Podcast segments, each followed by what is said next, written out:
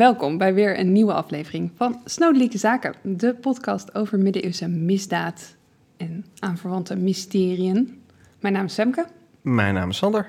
en eh, ja, hier zijn we weer. We zijn weer terug. We zijn weer terug. Hoe is het met jou, Femke? Ja, eh, wel oké eigenlijk. Oké, dat klinkt super enthousiast. Oh, sorry. gaat wel goed, ja. Ja, we zitten natuurlijk al... Het is super lekker weer buiten. Nee, vandaag dan even niet, maar het regent heel hard. Maar het is wel warm. Eh, ik hou wel van de zomer, moet ik zeggen. Eh, maar de zomer betekent ook dat eh Castlefest dichterbij komt en dat de drukte toeneemt. Dus het is af en toe een beetje een balans vinden tussen zaken Is- Is voorbereiden. het al heel stressvol? Of, Nou, of- valt mee. Valt mee. We hebben, we hebben de deadlines goed onder controle. Dus ik heb wel het idee dat, eh, dat ik... Ik zit hier wel rustiger dan dat ik eerdere jaren op dit punt wel eens ben geweest. dat is heel dat is mooi. gunstig. En eh, is misschien wel leuk om te vertellen. Wat ik, ik eh, programmeer de Academy op Castlefest. En we hebben daar een aantal wel echt hele toffe lezingen dit jaar. Want er is een lezing Oh. over koken in de middeleeuwen. Er is een lezing Super over vet. ja, echt heel leuk. Eh, in het Rijksmuseum van Oudheden komt eind dit jaar een tentoonstelling over ehm, ja, het jaar duizend. Dus, Ja. eh, dus dat is ook in de middeleeuwen. Ja, dat heb ik wel eens gehoord. Eh, en de conservator middeleeuwen, die komt eh, eh, ja, in de aanloop naar die tentoonstelling daar ook over vertellen. Dus, en dan gaat het ook vooral over het, het idee dat, dat men, wat wij rond 2000 trouwens ook dachten, hè, millenniumwisseling, ehm, ja, dat de wereld misschien wel vergaat. Ja, natuurlijk. Je hebt, je hebt natuurlijk dat, dat idee van Christus gaat terugkeren. De, de, de grote strijd met de antichrist. Ja, en in de middeleeuwen waren ze daar heel erg mee bezig. En dan zien ze ook allerlei voortekenen. Hè? Dat er, eh, ja, weet ik veel, van de aarde beeft of Onweer er ziekte. Dus dat zijn allemaal tekenen dat, dat het helemaal mis kan gaan. En hoe ga je daarmee om? En wat, wat gebeurt er als het dan vervolgens gewoon iedereen Ja. blijft leven? En daar, dus- Dikke teleurstelling dikke teleurstelling. Dus dat is denk ik een hele leuke tentoonstelling. En ik vind het ook heel tof dat dat eh, ter sprake gaat komen ja, op Castlefest. Dus als je, als je dat soort dingen leuk vindt. Er zijn dus meerdere eh, lezingen in, in deze sfeer. Ook over hele andere tof onderwerpen hoor. Dus niet uitsluitend middeleeuwen. Maar ja, er zit wel een klein Femke sausje overheen soms. Moet ik eerlijk zeggen. Dat, eh, dat, dat mag wel, denk ik. Ja, ja, ja. Zeker. Ja. Dus, was leuk. eh, ik, daar kijk ik zelf ook wel naar uit. Ja. Dus dat. Ja. Oké, Maar voor, voor, voor vandaag heb ik heel wat anders. oké. Iets wat minder festivalerigs, vrolijks. En Iets, eh, iets duisters misschien. Of, Een beetje duister wel. Ja, en ehm, we hadden het er eh, buiten de opnames al over dat wij een, eh, een lichte voorkeur hebben voor de laat middeleeuwen. Ja, ook automatisch. Door de bronnen, Een voorkeur voor bronnen hebben, ja. Een voorkeur voor bronnen. Ja, wil je je verhaal verstaven en hoe later het is, ook hoe meer we erover kunnen zeggen. Maar ik dacht, ik doe het toch wel weer even een duit in het vroege middeleeuwen zakje Oh, vandaag. Ja, dus dan gaan we wel echt ver terug. Nu ben ik, eh, ja, heel tof. Ik ben Ja? benieuwd. Oké, gaan we. Het is januari 897 en we zijn in Rome. En niet zomaar in Rome, we zijn in de Sint-Jan van Lateranen. Dat is de oudste en voornaamste basiliek in de stad. Dat is het anno 2023, maar dat is het ook in 897. Deze basiliek is namelijk gesticht door niemand minder dan keizer Constantijn de Grote in 313 na Christus. En dit gebouw waar we ons in 897 bevinden is zo'n 100 meter lang en 65 meter breed. Dat is een flink gebouw voor die tijd. In deze periode is dit ook de plek waar de paus zetelt in de hoedanigheid van bisschop van Rome. En op de vloer liggen allemaal prachtige mozaïeken waar je bijvoorbeeld eh, Christus ziet afgebeeld en Petrus. Ehm, en die geven dan belangrijke symbolen, zoals de sleutels van het koninkrijk en de pauselijke stola aan pausen van weleer. Eh, maar ook aan belangrijke figuren uit de geschiedenis, zoals keizer Constantijn zelf, maar ook Karel de Grote. En wanneer je hier dan in 897 bent, dan voel je dat dit een belangrijk godshuis is. Dat je, er is overal pracht en praal en het is een plek waar machtige leiders en kerkleiders zich voor jou bevonden. En dat zorgt toch wel voor een gevoel van ontzag en eerbied. Maar vandaag, op deze dag in januari, zijn aanwezig in de kerk met iets heel anders bezig. We zijn vandaag niet om hier om God te eren, maar om een proces bij te wonen. Men voelt geen ontzag, maar angst. Iedereen aanwezig in de kerk die kijkt naar de man die het initiatief tot dit proces heeft genomen en de rol van aanklager voert. Hij is vrijwel continu aan het woord. Zijn toon is boos en opzwepend. En zijn stem die verheft hij continu. Schreeuwend bijna. De man is gekleed in pauselijke gewaden. En dat is uiteraard niet voor niets. Want dit is niemand minder dan de paus van dat moment. Stefanus zevende. De tirade die hij houdt, die gaat maar door en door. Hij zegt: Waarom eigende je de Roomse stoel toe in een waanzinnige geest van gedreven ambitie, toen je al bisschop van Portus was? Dat roept hij tegen de beklaagde. En tegenover hem zit die beklaagde op een troon. Hij is een beetje onderuitgezakt. Achter hem staat een jonge knul, een diaken. Hij is nog geen 18 jaar oud. Je ziet aan de hele houding van die jongen dat hij hier niet wil zijn. Hij is vervuld met angst en afschuw. Maar hij moet de man die voor hem zit verdedigen. Deze man in kwestie, die is ook gekleed in rijkelijk versierde gewaden, al zien ze er wat muffig uit. Hij draagt een mijter en deze hele klederdracht doet eigenlijk niet onder voor Stefanus, die dreigend tegenover hem staat. Antwoord, schreeuwt Stefanus. De jonge diaken die mompelt wat onverstaanbaars. De beklaagde zegt niets. Het hele proces komt er al geen woord over zijn lippen en ook nu antwoordt hij niet. Maar dat kan ook niet, want de beklaagde, Paus Formosus, is op dat moment al negen maanden dood. Zonder lacht. Oh, dit is zo heerlijk. Dit, deze zat al een tijdje aan te komen. Ja, die wilde ik al heel graag doen een Ja. keer. ja. Ja, Oké, wauw, ja. want dit zegt jou wel vaag iets, denk ik. Eh, ik, eh, ik, eh, het woord wat in me opkomt is kadaversynode. Ja, dat klopt. Ja. Dit, dit, dit is een van de meest bizarre kerkelijke processen in onze geschiedenis. En inderdaad, Je meent het, ja. het heet het, of de kadaversynode, moet ik zeggen. Ehm, maar wat is hier eigenlijk aan Ja, de hand? is, er is hier iets grondig misgegaan. Ja, eh. ja. En misschien om dat even uit te leggen, eh, moeten we even eh, ja, toelichten over wie we het precies hebben. Ons lijk op de beklaagde bank, of troon, is dus Paus Formosus. Ehm, hij was paus van oktober 891 tot april 896. En op het moment dat hij paus wordt, is hij al 75 jaar en heeft hij ook een lange carrière achter de rug.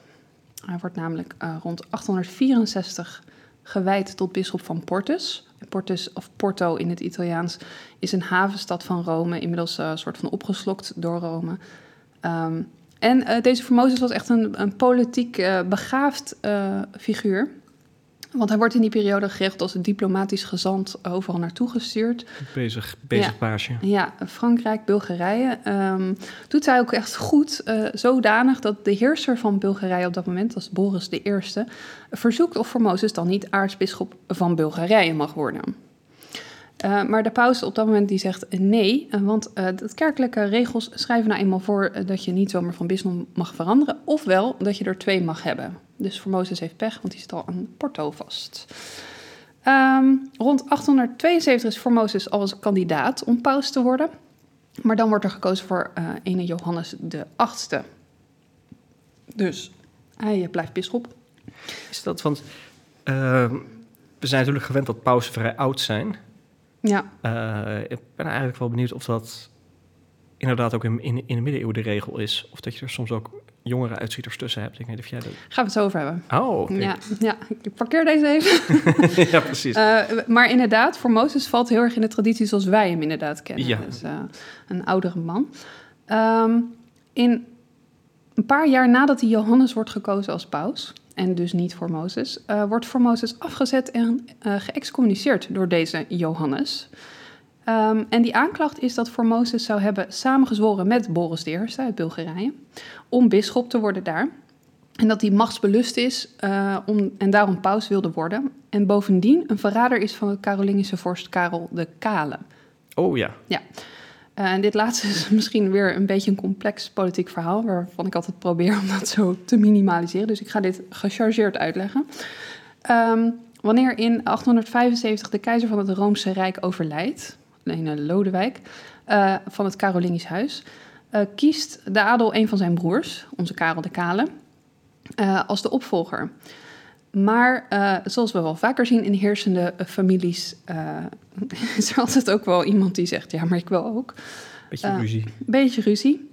En het, het Roomse Rijk, wat we later kennen als het Heilige Roomse Rijk, dat heet dan op dat moment nog niet zo, maar we noemen het nu wel zo. is, bestaat eigenlijk ook weer allemaal uit kleinere koninkrijkjes. En vaak broers of ooms of andere familiaire aanverwanten die daar dan de heerschappij hebben. En die daardoor ook, als er dan weer iemand overlijdt, een koning of keizer, zeggen: Ja, maar ik heb net zoveel recht, want ik ben de broer, of ik ben de oom, of ik ben de. Ja, en, en belangrijker dat, het, dat die keizer gekozen wordt. Ja, ook. Door uh, uh, een setje keurvorsten. Ja. En die hebben natuurlijk ook al hun machtspelletjes. En, Zeker. En die zijn het dus ook heel vaak niet met elkaar eens. Ja, en dat maakt verrassend. Het, ja, dat maakt het dus heel erg ingewikkeld. Um, maar er wordt doorgezet en Karel de Kale die wordt koning van Italië, dus een van die koninkrijken. En uiteindelijk ook keizer van het Rijk. maar onder de tegenstanders ontstaat onrust. En een groep vooraanstaande clerici, waaronder Formosus, vrezen voor de politieke vergelding en vluchten uit Rome na die kroning. En dan beslist Paus Johannes VIII dat die vlucht Formosus een verrader maakt. En hij roept dan, hij is niet de enige die dit doet trouwens, er zijn er meer. Dus de paus zegt, ik wil dat iedereen die dat heeft gedaan terugkomt en je komt verantwoorden. Dat gebeurt niet. Goh. En daarop zegt Johannes dan, ik excommuniceer jullie allemaal. Uh, dikke pech voor jullie. Um, en dat heeft ook te maken met het feit dat in het geval van Formosus hij zijn bisdom heeft verlaten zonder pauselijke toestemming. Dat mag niet zomaar. Um, nou ja, en dan wordt ook weer dat hele verhaal van hè, je was in Bulgarije daar een beetje vriendjes aan het maken, wordt erbij gehaald. Um, nou ja, Johannes overlijdt op een gegeven moment. Dan wordt die excommunicatie opgeheven. Dan wordt hij gewoon weer in ere hersteld. Nou ja, goed, dat komt dus allemaal weer helemaal goed met Formosus. Maar tegenwoordig uh, vermoeden men, historici vooral, dat uh, Johannes tegenkandidaat als paus was voor Mozes. Dus waarschijnlijk zag hij hier toch ook wel een rivaal in. En ja. probeert hij voor Mozes echt een beetje uit de picture te krijgen. Duidelijk een politieke rivaliteit. Ja. Uh, ja. Maar goed, uiteindelijk heeft het niet zo heel veel zoden aan dijk gezet. Voor Mozes wordt weer beschop, die voert, voert keurig zijn ambt uit. Daarna zie je ook in die periode niet dat hij, zich, uh, dat hij overal vriendjes aan het maken is. Hij is gewoon in Porto bezig. Maar drie pausen later, in 891, wordt hij unaniem als paus verkozen. En dan komen we dus... Populair. ja, hij is populair. Um, dan komen we in een, ja, in, in een periode die, um, als het gaat om paus zijn, heel ingewikkeld is. Uh, deze negende tot zeg midden tiende eeuw is complex. Um, en we hadden het er net al even over. Nu zien we in pauze als wat oudere mannetjes. Nou, voor Mozes was dat zeker ook. Uh, en gemiddeld zitten ze lange tijd, zit zo'n paus op de troon. Uh, is meestal een soort van uh, ja, een vriendelijke oude opa die dan het boegbeeld is van de katholieke kerk. Zo kijken wij ernaar. En heen en weer rollen in de pausmobiel. Juist. Um, maar toen is dit een periode waarin, um, ja, deze, het wordt echt getekend door corruptie, door uitbundige levensstijl voor de pausen en, en door moord. Um, het pausen wordt ook beïnvloed door rijke families in die tijd, die pausen ook inzetten als een soort marionetten. Um, het lijkt een beetje, denk ik, ook met, op de situatie die je in de late middeleeuwen ziet met de, de Medici en de Borgias-families. Uh, ja, van die hyperpolitieke. Ja. Die echt goed de touwtjes in handen hebben, zelf soms paus worden of pausen weten op die plek te krijgen. Um, families die heel duidelijk niet schuwen uh, om wat dan ook aan misdaad te gebruiken om hun doelen te bereiken. En um, nou ja, goed, je krijgt daardoor ook een aantal bijzonder debiele figuren op de pauselijke zetel, say the least. Want in de 94 jaar tussen 872 en 965 waren er maar liefst 24 pausen. Oké. Okay. Sterker nog, in de negen jaar tussen 896 en 904 versleten ze er maar, negen, maar liefst negen. Als je bedenkt dat we in de 20ste eeuw in 100 jaar tijd er ook negen hadden, dan is ja. negen in negen jaar echt extreem snel. Um, nou ja, die invloedrijke families die leveren dus pauzen. Maar als een paus dan niet beviel, uh, ja, dan doen ze er ook alles aan om zo'n paus afgezet te krijgen of uh, dood. Dat is al handig. Uh, van die 24 pauzen in die 94 jaar overlijden er zeven aan verdachte omstandigheden. Oké, okay, ja, ja. ja. Uh, vijf worden vermoord of afgezet en daarna vermoord. Uh, Johannes de Achtste, de man die voor Mozes excommuniceert bijvoorbeeld, uh, is de eerste paus die vermoord wordt. Oké. Ehm, hij wordt vergiftigd door zijn eigen gevolg. En als dat vergif niet snel genoeg werkt, blijkbaar, um, hakken ze zijn hoofd in. ja. Daar gaat het plan. Met een hamer.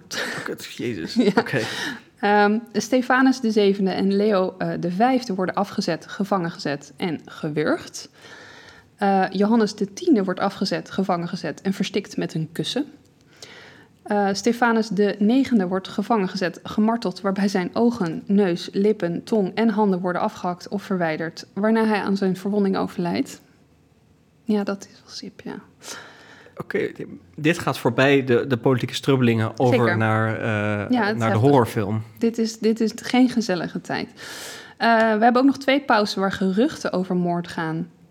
In het ene geval vergiftiging. De ander zou zijn doodgeslagen uh, toen hij door een man werd aangetroffen in een bed met dienstvrouw.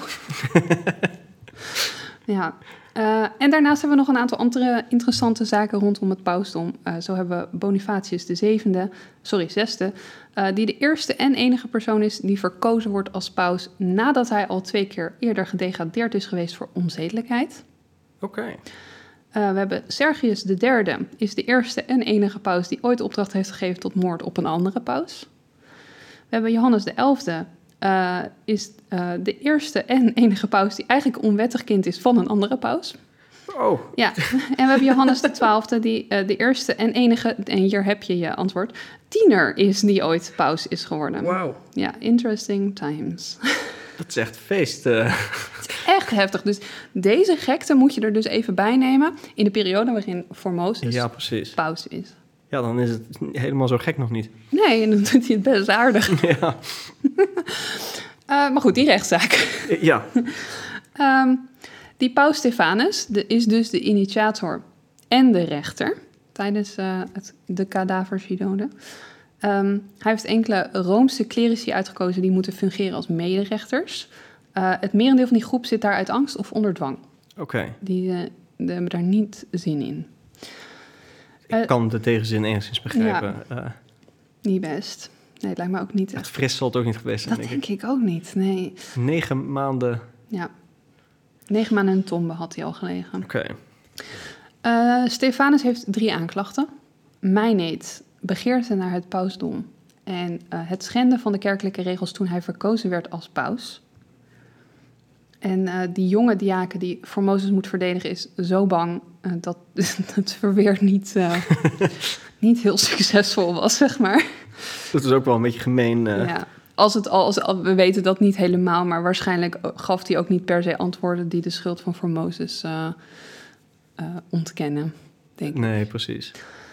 Um, dus wat zien we hier inderdaad? Formosus wordt schuldig bevonden aan deze aanklachten.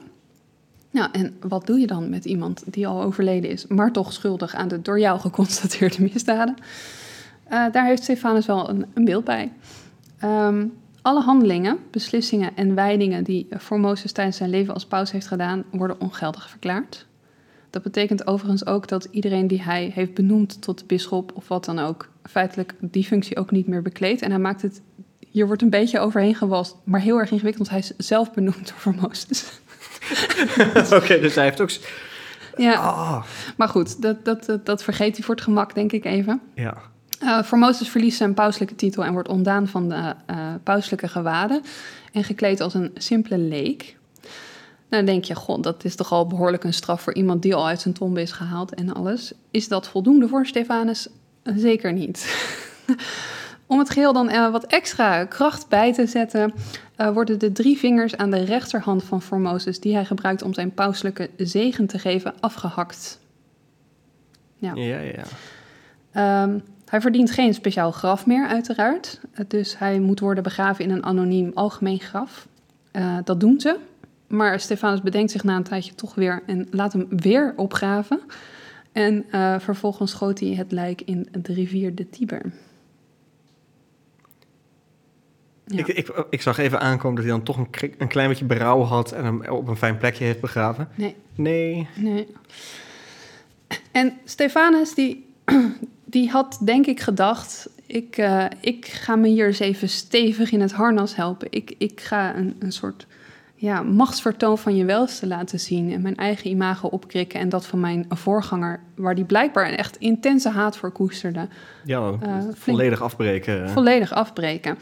Ehm, ja, dat had niet helemaal het beoogde effect. Er zijn nu natuurlijk allemaal eh, bisschoppen en dergelijke die hun benoeming kwijt zijn. ja, zeker. Dat, dat lijkt me nog wel een crisis. eh, ja, nou ja, hij benoemt niet, maar hij lijkt daar in eerste instantie niet zoveel onder de indruk. Maar ook eh, de kerk, maar ook ja, hoge adel, die zijn toch behoorlijk geschrokken van deze gebeurtenis en niet, niet helemaal amused. Het valt niet in goede aarde. Ehm, zelfs voor middeleeuwse begrippen hè, eh, vindt men een zaak aanspannen tegen een lijk eigenlijk iets wat je niet hoort te doen.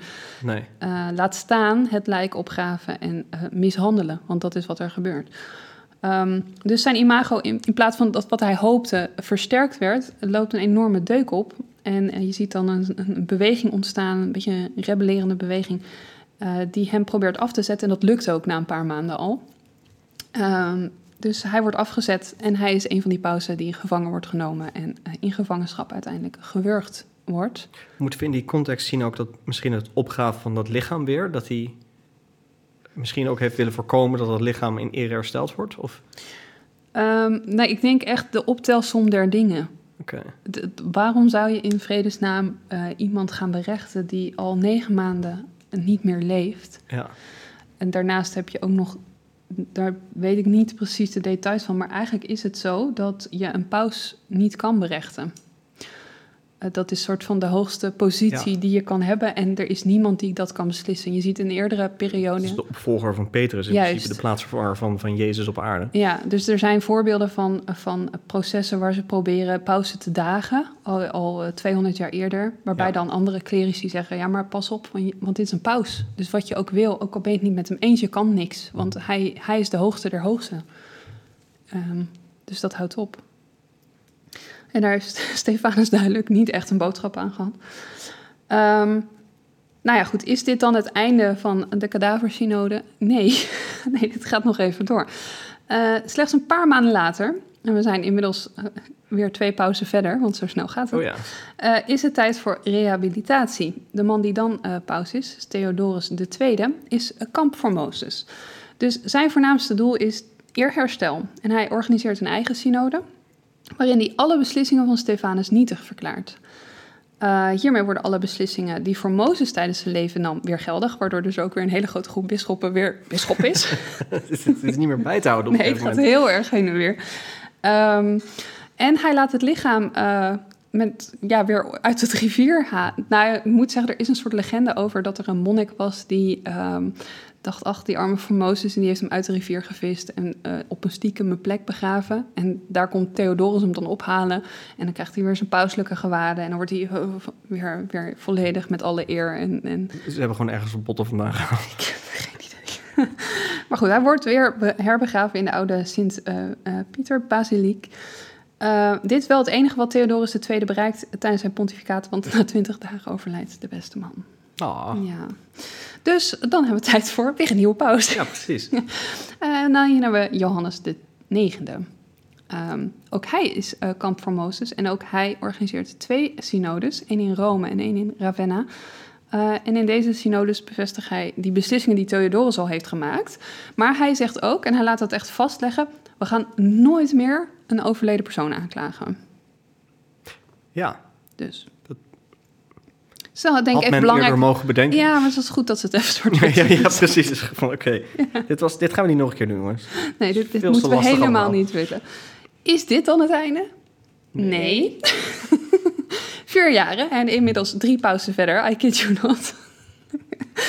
Ehm, treffen we een paus, eh, Sergius de derde aan. Ehm, Sergius is aanwezig geweest bij eh, de kadaversynode, eh, waar hij een van de clerici is eh, die als mederechter mocht ehm, ja, oordelen over het lot van lijk voor Mozes. een bofkont. Wat een mazzelaar. Eh, maar deze Sergius vond dat blijkbaar toch wel een van de highlights in zijn carrière. Hij is behoorlijk fan van de toenmalige paus Stefanus. Dus ook hij organiseert een synode. waarin hij beslist dat alle wijdingen gedaan door Formosus weer ongeldig worden verklaard. Ja. Ik zie je moeilijk kijken, dat snap ik. Vonden zij waarschijnlijk ook niet leuk. Uh, en um, dat ze eigenlijk opnieuw moesten worden benoemd. Dus hij, hij laat wel een soort van uh, uh, optie van, nou ja, we benoemen je dan wel opnieuw, maar dan moet je wel naar Rome komen. Maar het probleem is, soms zitten die figuren echt nou ja, in een heel ander ja. gebied, heel ver weg. Um, dat doen ze dus ook niet. Ze komen niet. Um, ik weet ook niet in hoeverre Sergius nou enorme impact had. Maar hij doet er wel nog een schepje bovenop. Hij, um, hij laat een, uh, een, grafschrift aan de tombe van Stefanus toevoegen, waar hij uh, eigenlijk uh, laat optekenen hoe episch Stefanus wel niet is geweest. en ik noemde hem net ook al even in dat rijtje van beruchte pauzen. Want deze Sergius is de man die een andere paus laat vermoorden, of daar opdracht toe geeft. Ja. Um, en als we de geruchten mogen geloven, ook een onwettige zoon krijgt die later zelf paus wordt. Ik heb hier eerst overwogen om dat hele verhaal ook nog hier uit de doeken te doen, maar dat is zo complex. Uh, er is ja. wel heel veel over te vinden online als je dat interessant vindt. Dit zijn echt allemaal connecties naar connecties naar Ja. connecties, volgens mij. Precies. Ik stel me zo voor dat je daar aan het pauselijke hof een of andere arme conciërge he- hebt of zo... die gewoon alleen maar een muurtje geverfd wil zien... en daar toestemming voor nodig heeft. maar dat gaat niet. Maar dat het gewoon niet voor elkaar krijgt... want ze alleen maar bezig zijn om, om oude koeien Ja, uit de sloot te trekken. het is heel heftig. Oude pausen uit de rivier te halen. Ja, ook. nou, het, gaat, het gaat echt... Het, gaat, het wisselt elkaar ook zo snel af... dat ik me niet kan voorstellen dat daar nou heel veel... Ja, dat, dat het en voor heel veel on, ja, onrust uh, zorgt... Um, dat het moeilijk is beslissingen te maken... en dat het zo van het een op het ander gaat. Ja. Maar goed, waarom wordt Formosus uit zijn graf gesleurd, aangeklaagd en berecht? We hebben dus die drie aanklachten: de mijnheid, de machtsbelustheid uh, en het schenden van de kerkelijke regels toen hij verkozen werd als paus. Dit gaat eigenlijk allemaal over Formosus als bisschop. Oké. Okay. Uh, dus voor hij paus werd. Uh, voor ons, hedendaagse mensen, uh, zijn dit niet echt zaken waar je zo'n circus voor optuigt. Um, hij stond bekend als echt een goede, populaire paus. Het volk was blij. Dus, dus waarom, wat beweegt Stefanus om dit te gaan doen? Um, nou, er zijn twee theorieën over. Oké. Okay. En daar komt ook weer een beetje politiek bij kijken. Ik ga klein beetje. Een klein beetje. Ik ga proberen het uh, simpel te houden. Uh, ik noemde net al dat we discussies hadden over wie de keizer mocht worden van het Roomse Rijk. Uh, en dat is een, in die periode, net zoals de pausen die elkaar heel snel afwisselen, ook zo met de keizers en koningen, ook als het geen keizer is, maar een koning van zo'n zo'n koninkrijk binnen het keizerrijk. Ja, precies. Um, en dat Carolingische Rijk, dat wat eens echt heel machtig was, dat is in die periode ook aan het afbrokkelen. Uh, en dat veroorzaakt weer onstabiliteit, uiteraard. Um, en dat maakt dat dat er een politieke instabiele situatie ontstaat waarin de paus, en de paus is de benoemer, de, de persoon die uiteindelijk de keizer kroont, de zalver ja. van de keizer, zich ook moet staan weten te houden, zeg maar.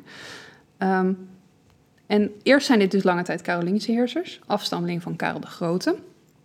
Um, maar nu hebben we opeens een ene uh, Guido van Spoleto op het terrein. Guido. Guido, of gewijde. In gewijde, ja, precies. Um, hij is lange tijd hertog van Spoleto en dat is een groot hertogdom ten oosten van Rome. Tegenwoordig kennen we dat als de stad Spoleto, dat was de hoofdstad van dat hertogdom. Het was okay. veel groter dan dat.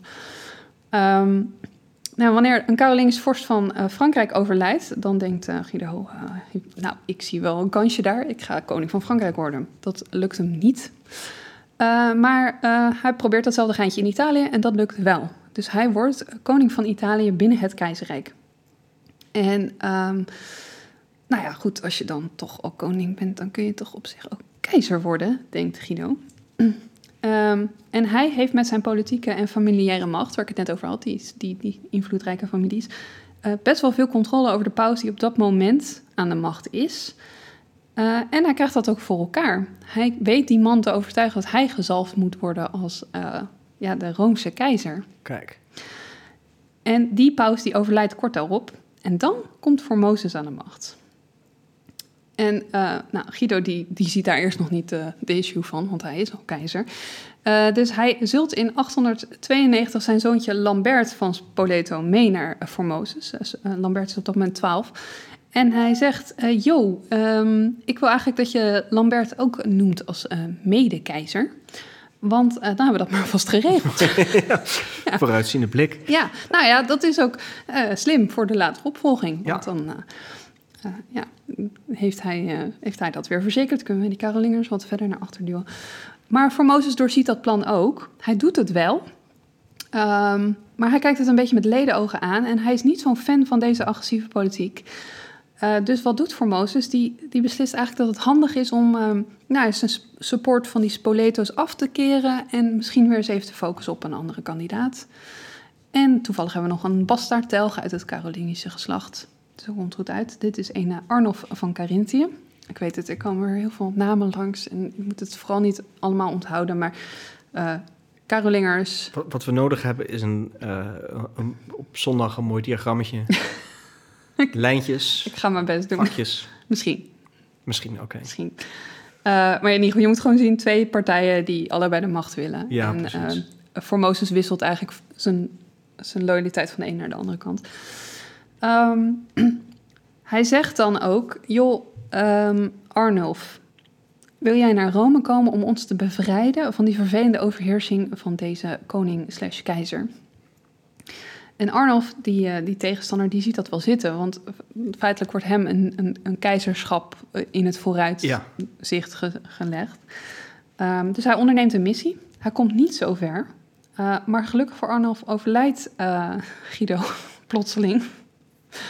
En eh, ja, dat betekent dat het zoontje Lambert ehm, ja, de aangewezen opvolger is. Maar die is nog maar 14 op dat moment.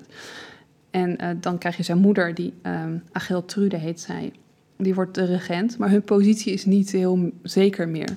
nee. Met, met zo'n machtige man aan haar zijde, dat redt zij toch niet. Ehm, dus Arnulf ziet zijn kans en hij trekt door naar Rome, waar hij Agiltrude en Lambert verjaagt. Aan het begin van 896. Kst. Ja, wegwezen. Eh, dat doen ze ook. Ze vluchten naar Spoleto. Eh Formosus die wint er geen doekjes om. Die, eh die zalft de dag erop Arnulf als keizer. Oké. Lekker bezig. Dit is uh, Ja. En die Arnulf... iemand die wist wat hij wilde. dus- Yes, dat is duidelijk een doel. Hij heeft het voor elkaar. Eh Arnulf die denkt, nou, als we dit voor elkaar krijgen... dan kan ik ook naar Spoleto dan even regelen... dat we daar ook in de toekomst geen last meer van hebben. Eh, maar eh, onderweg daar naartoe krijgt hij uh, plotselinge verlammingsverschijnselen. Dus hij kan zijn campagne niet voortzetten. En hij, daarop wordt hij naar, naar Duitse gebieden binnen het Rijk gebracht... en gaat daar herstellen waar hij uiteindelijk na een jaar overlijdt. Um, Formosus kan ook... Niemand heeft veel geluk in deze... Niemand heeft veel geluk. Dus niet, nee, het gaat, nee, en het wordt nog erger. Want Formosus uh, kan ook niet zo uh, genieten van zijn geïnitieerde koep, zeg maar. Ja. Uh, want anderhalve maand later overlijdt hij. Gewoon aan ouderdom. Oké. Okay. Ja, hij was natuurlijk al een oud mannetje. Um, nou ja, en dan krijgen we op een gegeven moment Stefanus aan de macht. Daar zat trouwens nog een pauze tussen, maar slechts voor 15 dagen. Dus waar hebben we het over? Um, opvallend genoeg uh, duiken er dan ook weer twee figuren op in Rome. Jawel, uh, Agiltrude en haar zoon Lambert zijn terug. Ja.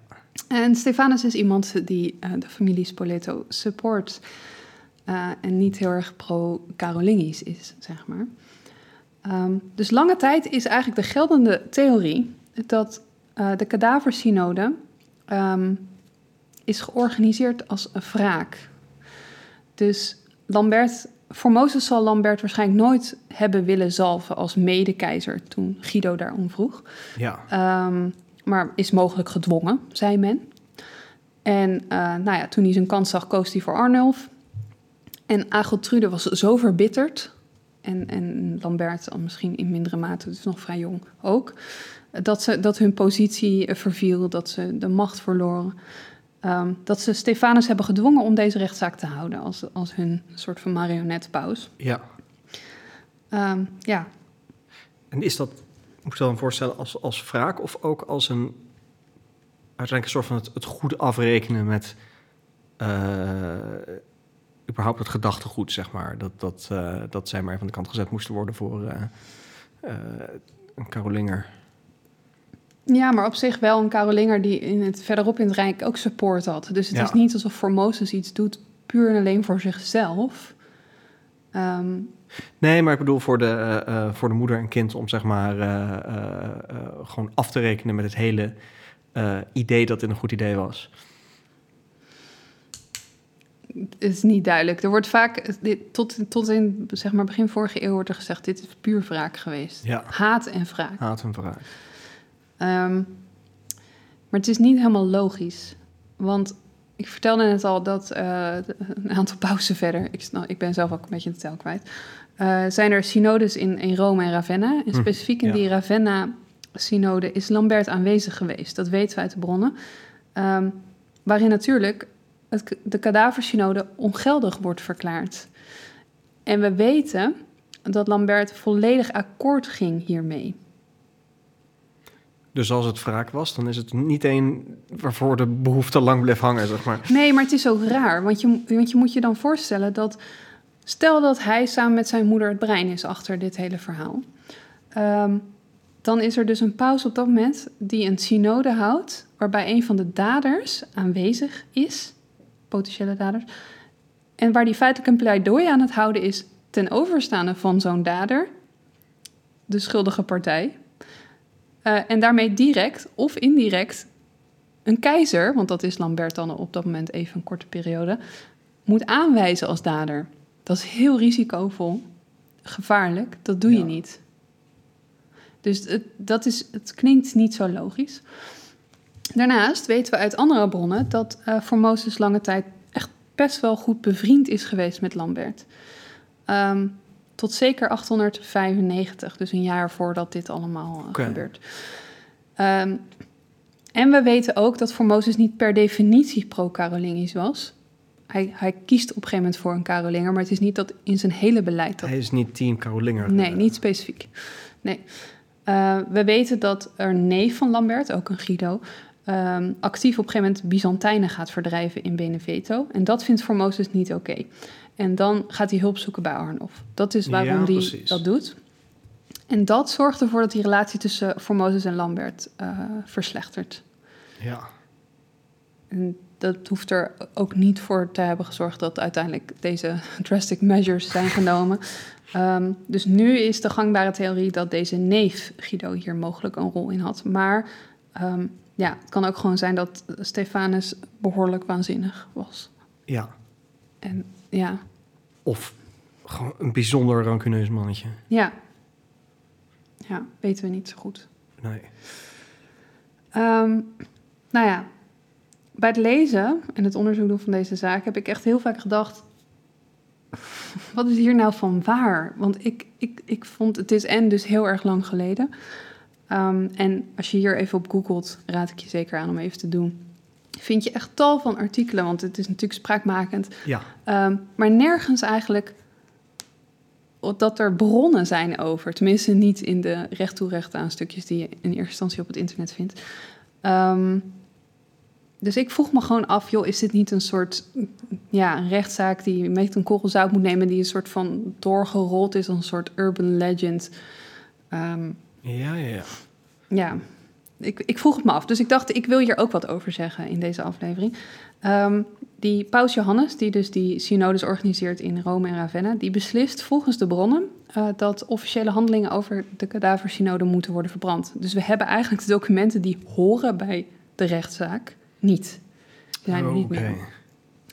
Ehm, maar toen ik wat dieper ging graven, kwam ik er wel achter dat echt al in vroeg middeleeuwse bronnen, dus echt kort op de gebeurtenis zelf, dit echt best wel vaak wordt beschreven door geschiedschrijvers. Dus we hebben, ik heb wat voorbeeldjes. Mhm. We hebben um, de Annale Alamannici, een van de vroegste eh, geschiedschrijvingen uit de vroege middeleeuwen, ehm, die periode 709 tot 939 behandelt. Eh, dus dat is ook kort op het synode.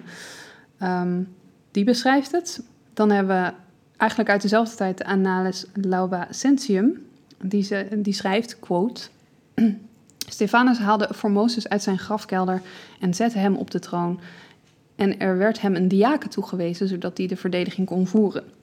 En na hem afgezet te hebben, liet hij de paus door de basiliek slepen, waarna hij in de rivier werd gegooid en bloederigheid vloeide uit zijn mond. Dat laatste eh, is stug Ja. voor iemand die al negen maanden in een tombe heeft gelegen. Maar nou ja, Misschien liet hij wel wat dingen los.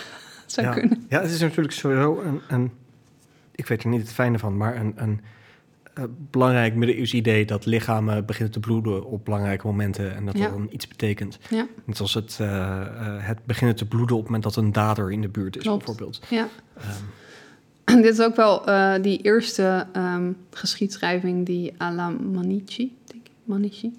Ehm, die, die man die voorziet ook allemaal voortekenen en natekenen dat God niet blij was met alles. Want ehm, kort hierop stort ehm, een van die belangrijke kerkgebouwen. Ik weet niet meer of het de Sint-Jan eh, van de Lateranen was of de Sint-Pieter. Maar die stort in door een aardbeving. mhm. M- Maar dat was volgens hem wel echt een teken dat dat, dat hele kadaversynode nooit had mogen ta- Dat plaatsvinden. lijkt me zo klaar zo'n klontje. Dat, ja. dat is ook zo. Eh, we hebben ook nog Beierse voortzettingen van de beroemde Annalen van Fulda. Ja. Abdij van Fulda uit de 10e eeuw. Eh, in Rome overleed Paus Formosus op de heilige dag van Pasen. Na hem werd Bonifatius gewijd, maar hij leed aan jicht en er wordt gezegd dat hij slechts twee weken regeerde. In zijn plaats volgde een paus genaamd Stefanus, een man van beruchte reputatie die op ongehoorde wijze zijn voorganger Formosus uit zijn graf haalde en hem afzette door een advocaat te gebruiken die voor hem reageerde. En hij begroef hem buiten de gebruikelijke plek waar pausen begraven worden. ja. Het zijn korte, korte passages. Uh, maar we hebben ook uh, bronnen over de synodes die daarna plaatsvinden. Dus waarin besluiten worden gemaakt om het weer ongeldig te verklaren. Uh, daar hebben we soms in sommige gevallen ook zelfs nog wel de documenten van. Of van ja, figuren later die dat beschrijven, wat er is besloten. Uh, daardoor weten we dus ook dat Lambert daar aanwezig was bij ja, een van die. precies. Uh, en geen bezwaar maakte. We hebben ook nog in de 10e eeuw, dus ook kort erop, uh, ene Liutprand, een geschiedschrijver van alle pausen binnen een bepaalde periode, waarin dit dus valt. Hij is wel heel sterk team voor Mozes. Dus het respect van hatelijke teksten naar uh, zowel Stefanus als Sergius. Um, maar er zijn toch best wel flink veel bronnen die kort daarop het noemen. Okay. Waardoor ik toch wel geneigd ben om te denken, oké, okay, um, er is iets. Er is zeker iets gebeurd. Uh, en ja, gezien de gekte in die periode, zou ik me echt zomaar kunnen voorstellen dat er één paus bij was die helemaal van het padje af was en ja, dacht. Het, het is niet super moeilijk voor te stellen. Nee. Dat, dat er een. Uh... Nee, denk ik ook niet. Wat jammer is, is dat de Sint-Pieter-basiliek, waarin de tombes van pausen uit deze periode lagen, uh, in de 17e eeuw is afgebroken en vervangen is door een nieuw exemplaar. Want het had mij wel interessant geleken om dan zo'n tombe toch open te maken... te kijken of er drie vingertjes missen. Ja, ja, precies. Ja. Is dan ook die, uh, uh, dat extra grafschrift met die uh, over hoe episch Stefan... Oké, okay, nee. Nee, maar daar zijn tekeningen van, schijnt. Dus daarom weten ze dit. Oh, Oké. Okay. Of schetsen of iets. Maar het is er niet meer. Nee. Um, nou ja, mag denk ik duidelijk zijn dat dit voor ons anno 2023 echt volslagen idioot is. Ja. Wat hier is gebeurd. Um, nou ja, wat ik al zei, Stefanus lijkt niet helemaal goed uh, in zijn hoofd. En dat vinden vele historici ook. Maar er zijn wel wat kanttekeningen bij te plaatsen. Um, dan hebben we het eerst over het beeld van de dood. Voor iemand die leest in de 9e eeuw is de dood niet het einde. Want je gaat verder naar een volgende wereld. Um, een volgend leven, zoals ja. je wil. waarin je wordt beloond voor goed gedrag of gestraft wordt uh, voor wat je in, het wereldlijke, in je wereldlijke leven hebt gedaan. Of misdaan eigenlijk. Um, dus dat moeten we een beetje meenemen hierin. Mm -hmm, ja. Dus Stefanus ziet, of dat nou terecht is of niet terecht... dat Formosus iets fout heeft gedaan. En daar moet hij voor worden gestraft, want dat is hij niet. Zo, zo zou je dat kunnen zien. Maar er is nog wat interessants. Um, want als we iets verder teruggaan in de tijd, naar het oude Rome... Uh, dan komen we hier een bijzonder gebruik tegen. Dat heet damnatio memoriae. Uh, wanneer in het Romeinse keizerrijk dan een heerser kwam te overlijden... Uh, dan werd er in de senaat gestemd voor twee opties. Consecratio, de keizer als divus, dus goddelijk verklaren... of damnatio, veroordelen. en in dat geval werd de keizer als vijand van de staat beschouwd. Oké. Okay. Ja. en bij consecratio wordt de, wordt de heerser beoordeeld als iemand die eigenlijk de hele wereld voor elkaar heeft. Weet je wel? Ja, dat ja, is echt precies. een topper puur zang. Uh, maar damnatio uh, werd vaak ook toegepast als hier uh, enigszins politieke wraak achter zat. En wanneer damnatio de uitkomst was, dat betekent dat alle beelden, beeldenissen van zo'n heerser verwoest werden. Uh, de namen werden uit inscripties verwijderd. Uh, we hebben hier voorbeelden van Commodus in 192 na Christus. En ja, Alex... als, je, als, je, het ergens doet, is Commodus wel. maar ook uh, Alexander Severus in 235 na Christus. Um, nou ja, en in dit geval, interessant, zien we niet dat alleen beeldenissen worden verwoest, maar dat men ook vaak zover gaat om het lijk te straffen door te onthoofden of anderszins te verminken. En damnatio is dus eigenlijk in dit geval een aanval op zowel het imago van zo'n voormalig heerser, maar ook op het lichaam. Dus allebei. Um, en deze praktijken stoppen niet wanneer het christendom uh, zijn intrede doet. Want we hebben daar onze gezellige Constantijn de Grote. Um, hij verklaart uh, geregeld tegenstanders als vijanden uh, van de staat. Dat noemt hij hostis of dat noemen we wel hostis. Uh, zo hebben we uh, Maxentius, uh, die hostis wordt verklaard wanneer hij tegen Constantijn vecht in de slag om de Milvisie-brug, denk ah, ik. ja. Belangrijk moment waar het zogenaamde visioen kwam. Ja, en, ja. ja. en hij verdrinkt deze Maxentius in, in de Tiber, toevallig. Um, maar dat stopt Constantijn niet om hem op te laten duiken, zijn lichaam ernstig te verminken en zijn hoofd af te hakken en dat hoofd wordt vervolgens tentoongesteld in Rome. Oké. Ja. De Senaat verklaart vervolgens dat uh, damnatio van toepassing is op uh, Maxentius. En al zijn beeldenissen worden verwoest. Veel van zijn uh, verwoeste beeldenissen worden vervolgens weer in de rivier gegooid. Ja. Dit deden ze trouwens ook met arena vechters en zo in de Tiber. In de Tiber gooien, ja. oké. heel, het is een heel interessant kerkhof daar moet liggen, denk ik. Ja. ik weet niet hoe die stroming daar zit, maar het... Uh... Ja, het wordt, wordt nu allemaal schijnig. Who knows? Ja, precies. Toch eens een keer met zo'n magneetje aan het touwtje. Eh. Kijk wat er naar boven. Ja. Dus je zou eigenlijk de kadaversynode, die rechtszaak, um, in kunnen zien. die voortzetting van ja, die traditie. in die traditie. Ja. Een soort nabootsen. Als een, voor Mozes wordt als een hostis verklaard. Van in dit geval uh, ja, de paus of het pontificaat. Um, als vijand van de goede zaak, om het zo dan maar te zeggen. En zijn lichaam wordt net zoals uh, wat we eerder zagen, verminkt en in de Tiber gedumpt. Ja, precies. Dus. Ik vind het een interessant iets sowieso dat, um, dat, willen, dat zo ver willen gaan in wraken en zo. Dat niet alleen uh, iemand verslagen moet worden, maar dat ook het lichaam compleet vernield ja. moet worden. Wat je, uh, nou ja, uiteindelijk ook tot in de late middeleeuwen en later nog ziet, natuurlijk met de lichaam van criminelen en en verraders bijvoorbeeld. Ja. Um, maar hier in zo'n context van iemand die in principe een soort van, ook met de keizer natuurlijk, die heeft ook een, uh, een goddelijk aspect. Uh, het is best wel bizar om daar zo'n hele barbaarse ja. uh, actie tegen te zien. Het is heftig.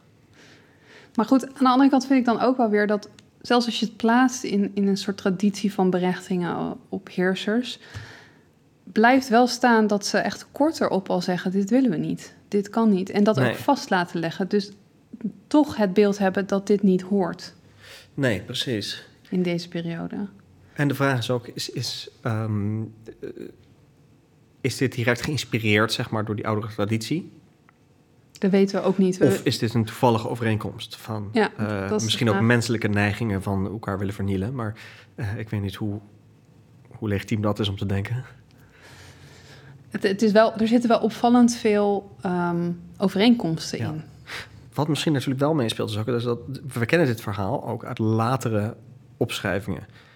Uh, in hoeverre zou het kunnen zijn dat die latere verslagen hiervan bestudeerd zijn door, of uh, be, be, be, beïnvloed zijn door die oudere traditie, maar de daad zelf misschien minder? Ja, maar we hebben een aantal dingen die we dan weten. We weten uit vroeg middeleeuwse bronnen al, hij is uit zijn tombe gehaald. Ja. Dus hij is dood. Ja. We weten, hij wordt berecht. We weten dat zijn, ze hebben, die vroege bronnen hebben het in eerste instantie over... hij wordt door de, door de kerk ge, gesleept. Sleept. Ja, precies. Dus er wordt niet netjes met zijn lichaam omgegaan. Ja. Dat kunnen we wel zeggen. Dat die drie vingers worden weggehaald... ik weet eigenlijk niet precies wanneer dat erin komt. Ja. Maar als jij de vraag stelt ook deze, of deze precieze beschrijving van gebeurtenis heeft plaatsgevonden... Ja. Uh, dan zou je natuurlijk ook kunnen stellen van... stel dat ze niet zo exact hebben plaatsgevonden... maar dat de beschrijving ervan is beïnvloed door... Uh, uh, kennis van hoe oudere Romeinen dit deden. En dat het dus gespiegeld is aan een oude traditie... Ja. in plaats van dat het een toepassing van een oudere traditie was. Dat, ik, snap waarom je dat zegt. Ja, Ja. maar dit, dit is iets waar... eh, eh, daar kan je niet uitkomen natuurlijk, maar... Nee, ehm, het is gewoon moeilijk. Omdat, je, omdat een aantal feiten wel overeind blijven. Ook Ja. het gooien in de Tiber. Want dat komt eigenlijk al meteen voor. ja, oké. Maar ja, het verminken van het lichaam is, is een moeilijke. Ja. Nou, ik denk wat wel significant is, het feit dat dit is een, een bizarre situatie. Het gaat om een paus. Eh, het, het feit, die, die heeft het niet zomaar vanuit het niets eh, random gedaan, zeg maar. Er zit hier duidelijk, dit is een daad met betekenis. Ja. Eh, eh, wat die precies betekenis dan ook is. Nou ja, goed, we hadden het in de vorige aflevering over ontoerekeningsvatbaarheid. ja, Ehm, ik, ik kan me oprecht voorstellen dat er iets mis was met Stefanus. ja, Maar omdat hij pauze is, kan hij in principe ook doen en laten wat hij wil. En kun je daar als, als een, een bisschop of een kardinaal ja, hoog en laag springen, maar dan heb je daar niet zoveel over te zeggen. nee, nee, inderdaad. Ja, dat zou kunnen natuurlijk. Je, je, hebt meerdere mogelijkheden. Hè? Of het is een, een, een rankeneus ventje. Ja, Of het is een actie die toch wel degelijk een soort van politiek nut had. Of gedacht werd een politiek nut te hebben. ja, Of je hebt een, een dude die knettergek is. ja, of een combinatie van allemaal. Of een combinatie van alles inderdaad, ja. Ja, dat weten we niet. Zullen we waarschijnlijk ook nooit weten. Uh, maar goed, het verhaal heeft wel door de eeuwen heen uh, ja, een plek gekregen. Ja, precies. Um, ik wil zeggen, de, de, de heen- en weerstrijd eindigt na uh, Sergius III. Daarna wordt er, blijft Formosus um, ja, in ere hersteld... en tot op de dag van vandaag door het Vaticaan erkend als een, okay. als een rechtmatige en waardige paus. Hoe, hoe kijken ze nu naar Stefanus dan? Die kan ik niet heel erg vinden, behalve dat hij in, in, in, door historici echt wordt beschouwd als een, als een Ja. gestoorde gek. Misschien dat het Vaticaan het dan een beetje... Oh, daar hebben we het niet over. Of negeer het gewoon. Hebben het er gewoon niet over. Uh, het is wel interessant. We zien vaak dat, dat als er een paus wordt benoemd door de eeuw heen... dan kiest hij een, een naam, een bijbelse naam. Ja, Uh, en uh, daar krijg je ook opstapelingen van. Dus we hebben hier in deze periode al... zitten we al op Johannes de, de 11e. Um, ja. Het, het, het meest treurige van die Bonifatius, die twee weekjes uh, het ja. bureau net ingericht. En, ja, kom weer weg. ja, uh, de naam Formosus is nooit meer gekozen hierna. Oké. Okay. Dus er zit blijkbaar wel een, um, een bijsmaakje aan. Ja. Dus en, en Stefanus? De Stefanus wel. Stefanus ja. wel, oké. Okay. Ja. De Stefanus is ook wel interessant, want uh, ik noem hem steeds de zesde. Hij heeft ook lange tot 1960 in de boek gestaan als de zevende. Maar dat komt omdat er weer een Stefanus was die eigenlijk, geloof ik, ook doodging voordat hij goed en wel gewijd was. Dus oh, ja, ze ja, tegenwoordig nu niet meer mee. Maar um, ja, het, is ingewikkeld, deze namen en nummertjes. Ja. Um, maar goed, het, het, is iets wat tot de verbeelding uh, spreekt. En dat zien we uh, nog uh, tot op de dag van vandaag. Het is een bron van inspiratie voor, je zou het niet zeggen, maar een hele rits metal bands.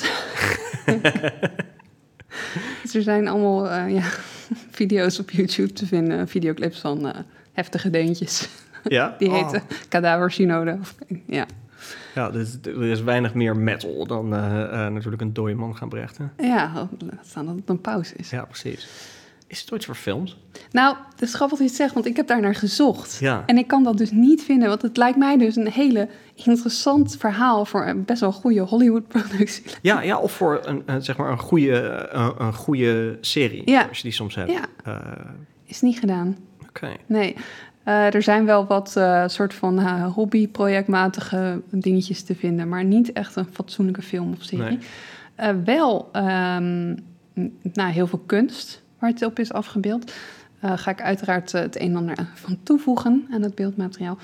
vanaf de jaren 60 toneelstukken. En dit vond ik het allermooiste. In 2017 in Amerika kreeg je de, het kada of de Cadaver-synode, de musical. Oh. Ja. Uh, het is een oh, soort, wow. soort rockopera geweest. Uh, en ook hier zijn plaatjes van. dus uh, ja, ik vond dat wel een interessant geest. Dus wat anders dan Jesus Christ Superstar. Ja. ja. Dat, maar stel je voor dat je, je zit daar in, die, in zo'n politieke crisis. Backstabbers overal. Mm -hmm. En rare dingen gebeuren als zo'n kadaver-synode. en een paar eeuwen later maakt, maakt iemand er een musical over. ja. dit is gewoon opgevoerd, ja. Wauw. Heel erg bizar. Ja. Ik zal eh, in de voetnoten ook wat artikelen ehm, linken die, die dit, eh, dit hele verhaal best wel aardig beschrijven. Er is ook een Mhm. mooi artikel over hoe het werkt met lichaam en geest. En, en die, het- Oh, die hele link met, eh, met ook die praktijken in de Romeinse tijd. Ehm, dus als je er dieper in wil, dan kan dat. Maar, de, maar weet dat er ook een hoop politiek bij komt kijken. Dus dat je dat eh, mee moet nemen. Dikke materie. eh. Ja, ik moet zeggen dat ik daar ook een beetje mee worstel. Want dat hele eh Roomse Rijk is heel complex. Ja. Eh, de Carolingers op zichzelf al. Maar je ziet ook dat er soms figuren soort van tegelijkertijd zichzelf als keizer beschouwen. En dat niet altijd zijn of erkend worden door iedereen. Dus het is, ja. het is heel erg moeilijk om dat goed uit te leggen. Ehm, en dan merk ik ook dat mijn, mijn ja, kennis vooral op de late middeleeuwen zit. Dus dat ik ook te weinig erin zit om dat heel goed... eh, ja, precies. Het is moeilijk om de, om, om, om de makkelijke soort van referentiepunten te vinden en zo. Maar ik vond het, ik vond het duidelijk hoor. fijn. Soms moet je ook gewoon teruggaan naar de... Oké, je hebt gewoon twee groepen. Ja, Die hebben ruzie. Ja. Deze kerel gaat nu even voor. Precies. En dat Ja. is dan eh, erg gechargeerd, want er zijn natuurlijk allemaal nog weer een soort van splinters omheen. En ik heb het dan niet eens over gehad dat hier in deze periode de moslims continu ruzie aan het zoeken zijn eh, eh, met de christenen. En, ook een beetje vervelend. ja, dus het is geen gemakkelijk. Het is echt een is een lastige roerige periode. Ja. En, en, en die pauzen die elkaar kopjes kleiner maken. En er is zelfs een, een periode hierna komt met pauzen waarin dus er inmenging komt van vrouwen. Daar hebben we dus ook die vermeende zoon en dergelijke. Ja, En dat noemen ze de pornocracy in het, in het pausgeschiedenis. En dat, dit zijn met name een groep pausen die zich echt volgens de regels van de kerk flink misdragen. Ja. Dus er, er is hier heel veel interessants over te zeggen. Ehm, dus als je we dat... moeten hier naar terug een keer, denk ik. Ja? Eh, Ja, nou ja, er zijn genoeg eh, vermoorde pauzen om ja precies. Om, zaken over te maken. urenlang over te praten, ja. Ja. Maar goed, het is... Ik, ik- ja, het, eh, de kadaversynode is iets wat, wat... Zodra ik er ooit van hoorde, meteen eh, tot Ja. de verbeelding ging spreken. Eh, omdat ik toen al dacht, waarom... Hoe haal je het in je hoofd? Ja, waarom? Ja. Dit- Ja, Het is heel... eh, het is bizar. ja, het is heel... Dit, dat is het. Het is Ja. gewoon bizar. Ja. Dus, nou goed, ik ben benieuwd wat, eh, wat jij als luisteraar ervan vond. En... ehm, Laat het ons vooral weten. Laat het weten. Ehm, ja. En dan voor nu bedankt voor het luisteren. Hartelijk bedankt. Tot de volgende keer. Doei. Vond je dit nou een leuke podcast? Het helpt ons enorm als je onze podcast een recensie of waardering geeft via jouw favoriete podcast-app. Volg ons op social media. Je kunt ons vinden op Facebook en Instagram onder Snodelijke Zaken.